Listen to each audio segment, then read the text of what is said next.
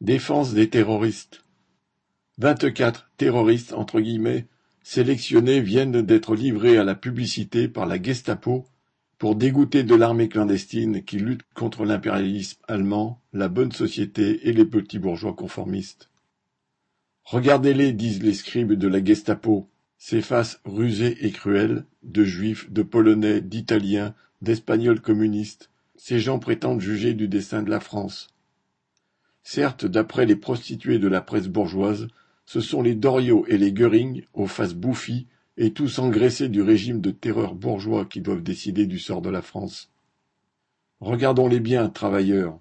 Ces visages que le photographe et les commentaires des affiches veulent nous empêcher de voir sont des visages d'opprimés, des visages de travailleurs. Ils sont notre propre visage.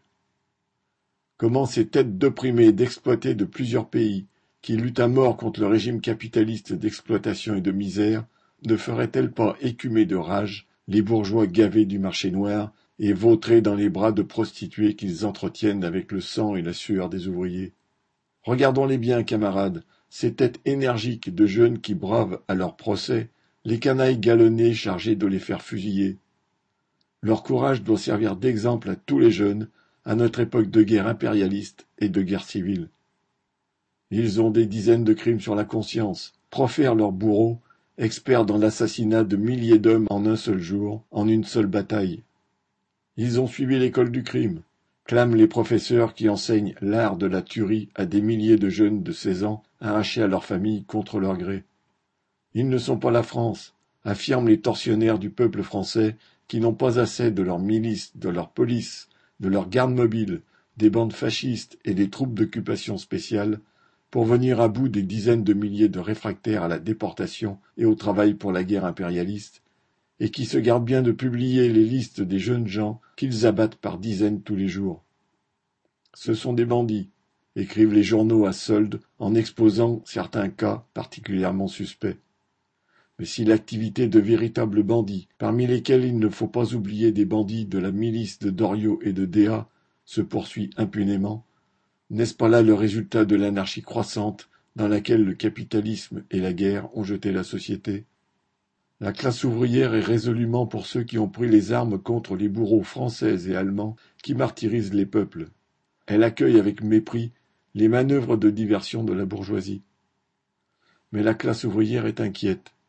Elle ne comprend pas pourquoi des militants qui autrefois combattaient sans compromis la bourgeoisie de tous les pays mènent actuellement leur lutte sous le drapeau tricolore et au bénéfice des armées de Washington, de Londres et d'Alger.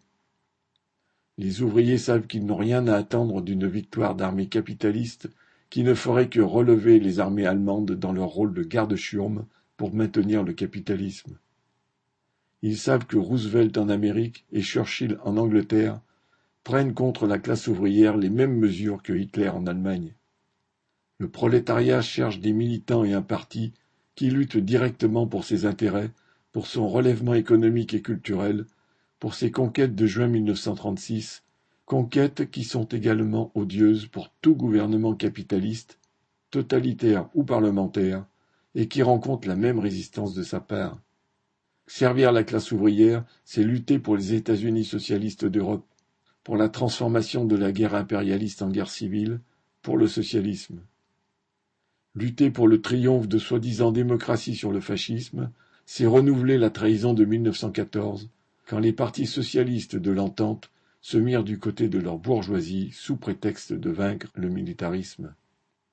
De même que la grande majorité des ouvriers socialistes comprirent la trahison de leur chef et passèrent à la troisième internationale de Lénine et de Trotsky pour accomplir leur devoir de classe, de même la grande majorité des ouvriers communistes doit cesser de s'accrocher aux restes pourris de ce qui fut autrefois la Troisième Internationale pour lutter avec les militants de la Quatrième Internationale, parti mondial de la Révolution socialiste. Les militants combattants du PC, restés fidèles à leur classe, doivent se convaincre que le réveil de la classe ouvrière, par l'activité croissante de ses éléments les plus avancés et l'assaut de celle-ci contre le régime capitaliste, n'ont rien de commun avec la lutte sous le commandement des officiers réactionnaires de De Gaulle. La quatrième internationale appelle les meilleurs militants de la classe ouvrière à serrer leurs rangs autour du drapeau rouge communiste qui triomphera envers et contre tout de la barbarie capitaliste et de la guerre.